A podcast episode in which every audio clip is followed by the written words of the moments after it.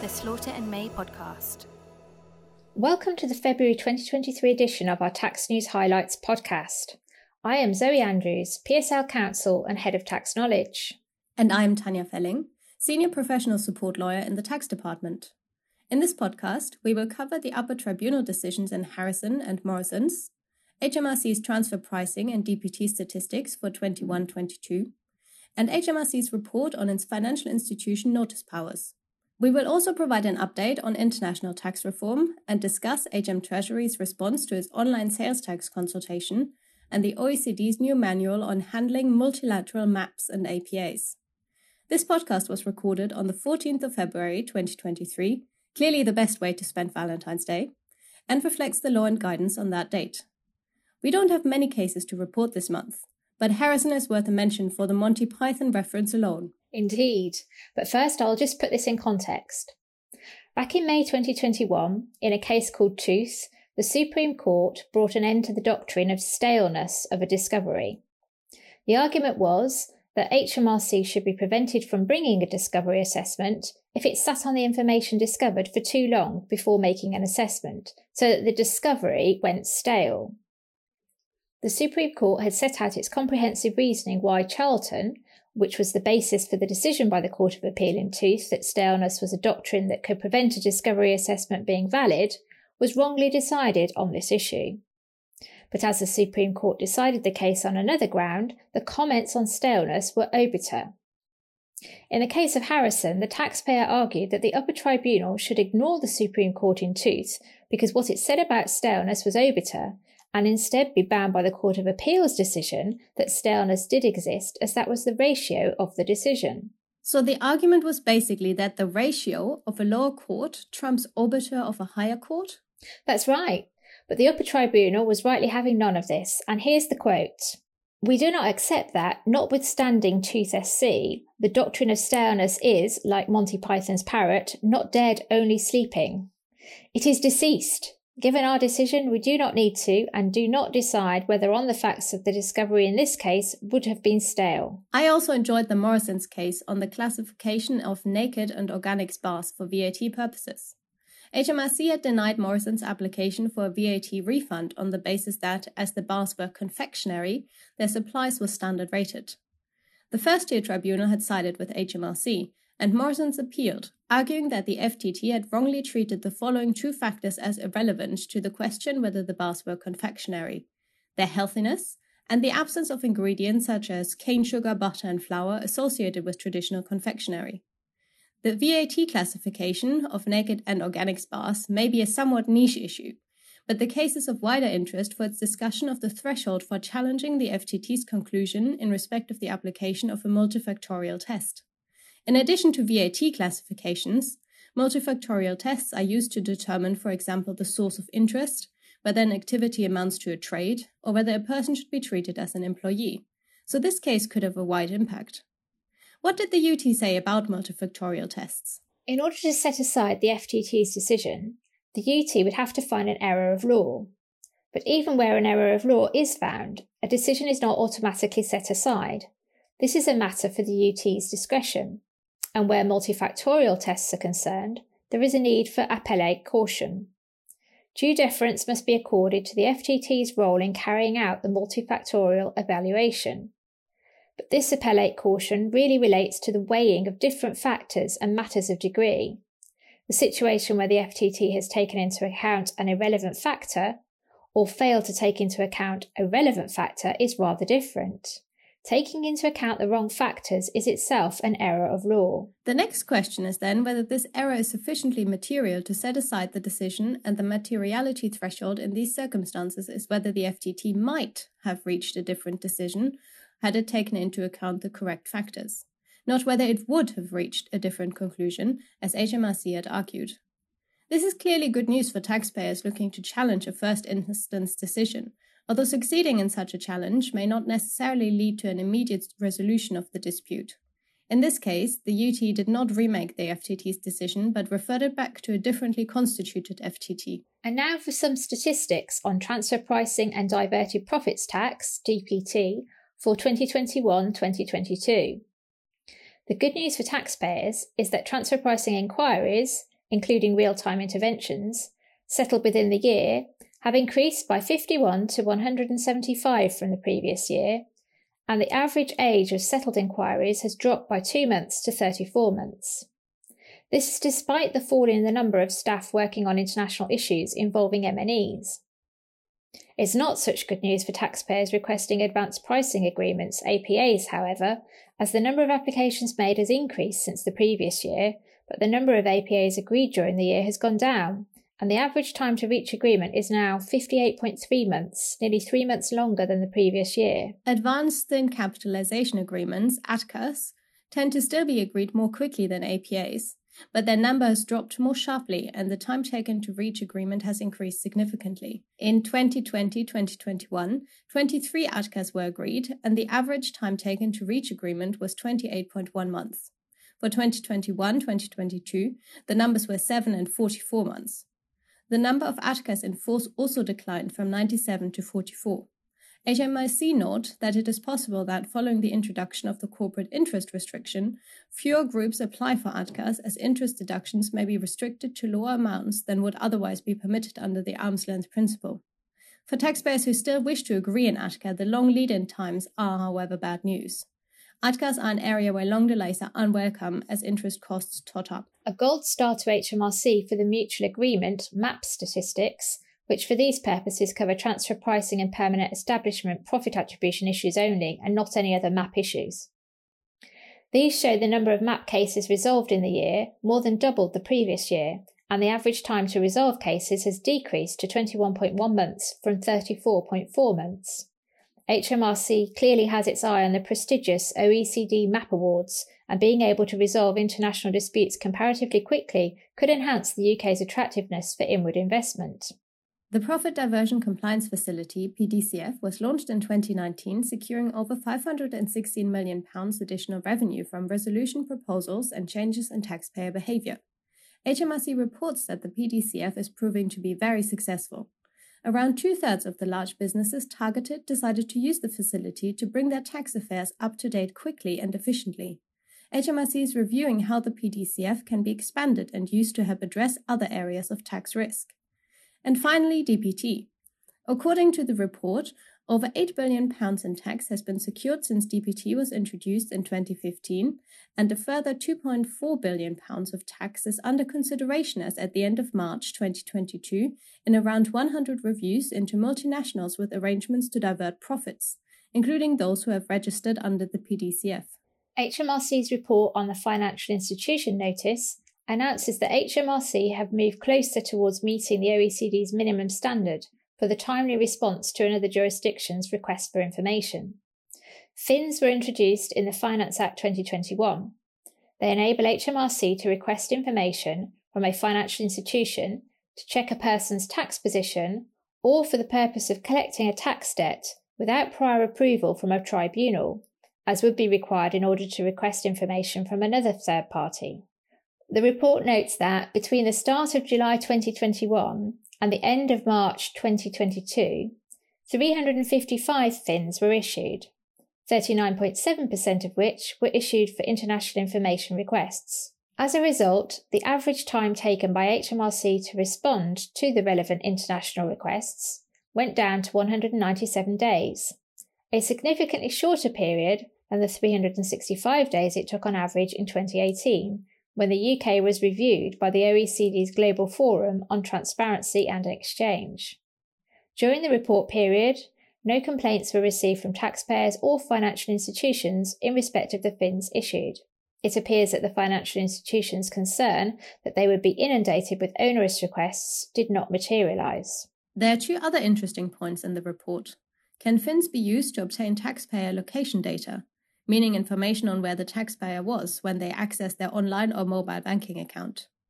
The report confirms that, following discussion with the representative body, HMRC has decided not to use the FIN to obtain this information.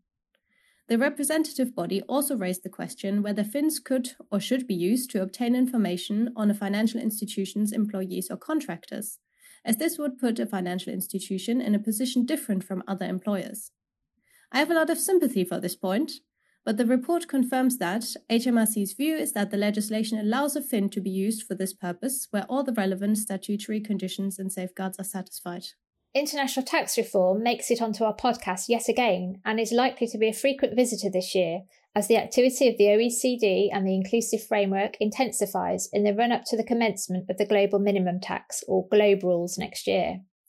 Since our last podcast, the OECD presented the findings of their impact assessment at a webinar, the impact assessment report itself will follow in the coming months. We have also had the first tranche of agreed administrative guidance published on the 2nd of February on the GLOBE rules, which will eventually make its way into revised commentary on the model rules.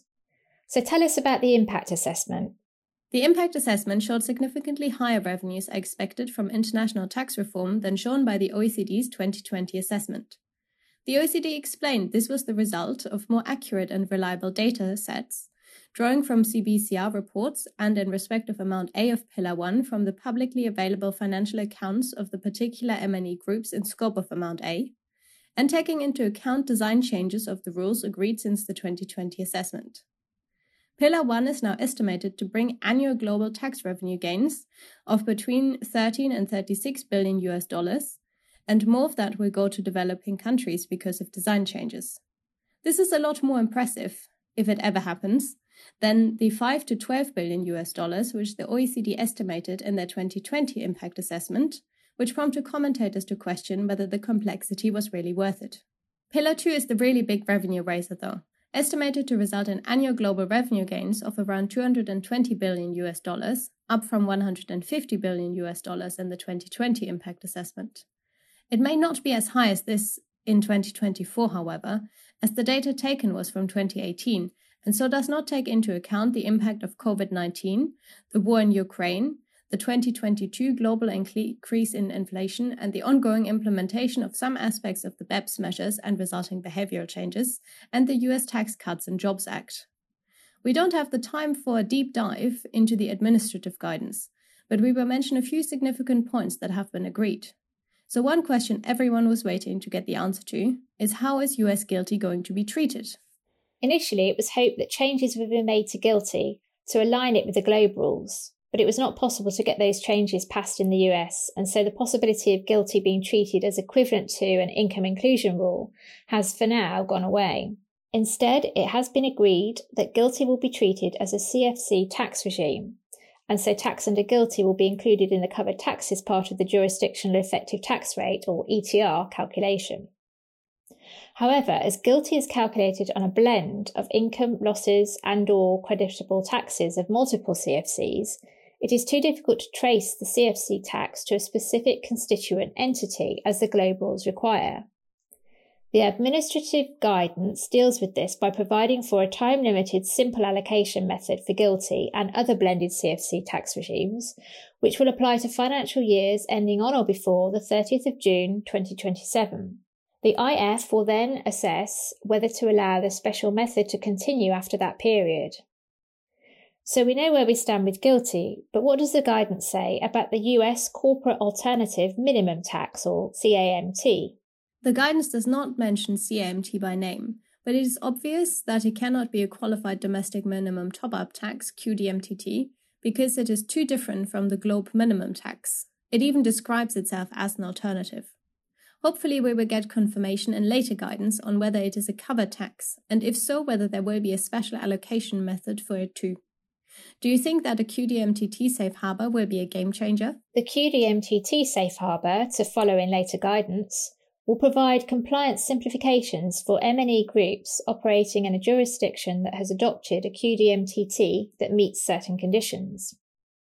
One such simplification is exempting the MNE group from the requirement to perform additional GLOBE calculations in respect of constituent entities located in a safe harbour jurisdiction. This will be a game changer, assuming enough QDMTTs meet the conditions which are to be developed in future work, as it would let the QDMTTs do all the heavy lifting rather than the GLOBE rules themselves in order to achieve the 15% global minimum tax. This advantage is in addition to the benefit of enabling the QDMTT jurisdiction to keep tax revenue that would otherwise be picked up by another jurisdiction. Some discrepancies between domestic tax bases and the globe tax base have been addressed in the guidance, haven't they? Yes. The UK consultation on the implementation of the GloBE rules raised a number of scenarios where amounts would be brought into account for the calculation of the jurisdictional ETR because they are shown as income in the accounts, even though for tax purposes they're excluded or disregarded and so untaxed. This would have the effect of lowering the jurisdictional ETR and in some cases would result in a top up tax being due. There are several tweaks to the rules which look as if they have resulted from UK representations, but don't single out the UK by name, so equivalent rules in other jurisdictions will similarly benefit. Take, for example, the UK's corporate rescue debt release rules and the UK's rules on net investment hedges. Under the GloBE rules, significant top up tax liabilities could arise where a debtor has a debt released and the resulting accounting income is not taxed under the domestic legislation. In the corporate rescue context, imposing a top up tax on the release of debt in this way would defeat the purpose of the domestic tax rule and impose a tax burden on companies already in financial distress. And so the guidance provides that in certain circumstances, including those which mirror the conditions for the UK's corporate rescue rules, an election can be made to exclude the debt release from the GloBE tax base. There is no provision for the creditor in the first tranche of guidance, but the IF will consider whether further guidance in relation to the creditor is necessary. Debt releases outside the corporate rescue context will not be excluded from the GloBE tax base, so in scope groups should look to tidy up any intra-group loans before the rules commence. The UK's disregard rules exempt forex gains and losses from transactions that hedge the currency risk associated with certain net investments in foreign operations, and it is welcome to see that the guidance provides that an MNE group may elect to treat gains or losses on a net investment hedge as excluded from the GloBE calculation. This will prevent such hedges from distorting the ETR and will align the treatment of the hedge with the treatment of the equity investment it is hedging. There are also a number of provisions in the guidance beneficial to insurance companies, such as treating restricted Tier 1 capital, which insurers are required to issue under regulatory requirements, as debt for GloBE purposes, in the same way as additional Tier 1 capital issued by banks for regulatory reasons, is treated as debt. While we're on the subject of new taxes, what is the latest on the UK's online sales tax or OST?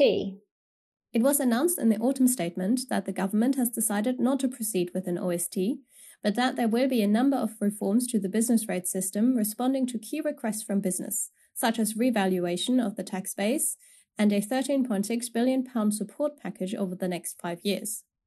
In the future, more frequent revaluations will make the system fairer and more responsive to changes in the commercial property market. The Treasury has now published the response to the consultation on the OST, which explains, in more detail than given at the autumn statement, why there will not be an OST. In brief, such a tax was too difficult to design. How do you even define taxable revenue from online sales? And it would not achieve its intended purpose. The £1 billion a year that it was estimated to raise would not be sufficient to replace the business rate system or to fund the scale of cuts to business rates which stakeholders had called for, and there was no support for an OST as a standalone policy. One of the reasons for considering an OST in the first place was to create a more level playing field between in store and online retail, as the former typically pays higher business rates than the latter. According to the response document, the business rates revaluation and relief package will address this imbalance, with total business rates paid by the retail sector expected to fall by 20%, and rates paid by large distribution warehouses expected to rise by 27%.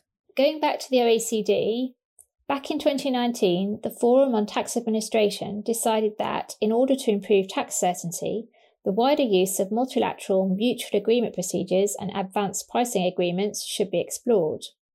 The OECD then worked with a focus group of 19 jurisdictions, including the UK, to produce a new manual on the handling of multilateral MAPs and APAs, which was published at the start of February.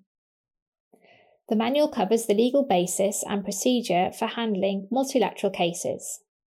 Multilateral cases generally develop out of bilateral discussion where the two tax authorities agree that the case cannot fully be resolved without the involvement of a third country. Both multilateral MAPs and APAs would have to derive their legal basis from the relevant treaties, and more specifically, their equivalent to Article 25 of the OECD Model Convention. From a taxpayer perspective, there can be one complicating factor here. Some jurisdictions take the view that, where the taxpayer has filed a MAP request, the case has to be considered under the first two limbs of this article, which may mean that the taxpayer would have to file MAP requests under all relevant treaties. Other jurisdictions take a more flexible approach, deriving authority for the involvement of additional jurisdictions under the third limb of Article 25, such that the taxpayer would not have to file additional requests. The manual encourages jurisdictions to make clear in their MAP guidance which view they subscribe to. On receipt of a multilateral MAP or APA request, the competent authority should notify the other relevant jurisdictions. Once the multilateral stage is initiated, the manual notes that there are different possible approaches.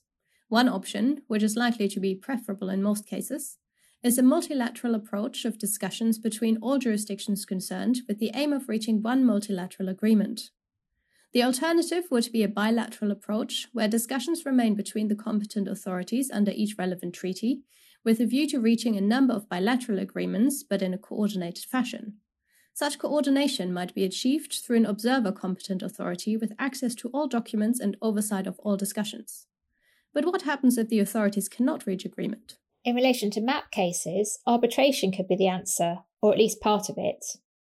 In particular, following the, the adoption of the MLI, an increasing number of treaties allow the taxpayer to request arbitration where the case is not resolved within a certain period, commonly two years, with an option for the competent authorities to extend this by agreement. Two years is likely to be a rather short time frame in the context of multilateral MAP cases, so the manual suggests that where possible, the authorities should agree to extend this to 36 months. Alternatively, where treaties don't include the option to extend the period by agreement, the manual suggests that jurisdictions may consider revisiting their treaty provisions. The ideal timeline for a typical multilateral case set out in the manual also envisages mutual agreement between the competent authorities being reached 36 months after the MAP request. In addition to this timing point, from the taxpayer's perspective, arbitration will only be a complete answer if all relevant treaties contain arbitration provisions, in which case it may be possible to arrange a multilateral arbitration. Where only some contain such provisions, arbitration would likely yield only a partial resolution. Looking ahead to next month, we have the budget on the 15th of March, and the Spring Finance Bill is expected to be introduced shortly thereafter. Based on prior announcements, provisions of interest in this bill include the introduction of the multinational top-up tax and QDMTT, and of the new transfer pricing documentation requirement, R&D tax relief changes, amendments to the qualifying asset holding companies regime, and changes to double taxation relief claims. There may also be other measures announced at the budget for inclusion in the bill. It is rare to have a fiscal event without the announcement of a new temporary tax these days, so let's see what the government comes up with next. The Chancellor has already stated there will be no tax cuts. And that leaves me to thank you for listening. If you have any questions, please contact Zoe or me or your usual Slaughter and May contact. Further insights from the Slaughter and May Tax Department can be found on the European Tax blog, www.europeantax.blog, and you can also follow us on Twitter at Slaughter May Tax. For more information on this topic, or to hear our other podcasts, please visit www.slaughterandmay.com. You can also subscribe to the Slaughter and May podcast on iTunes or Google Play.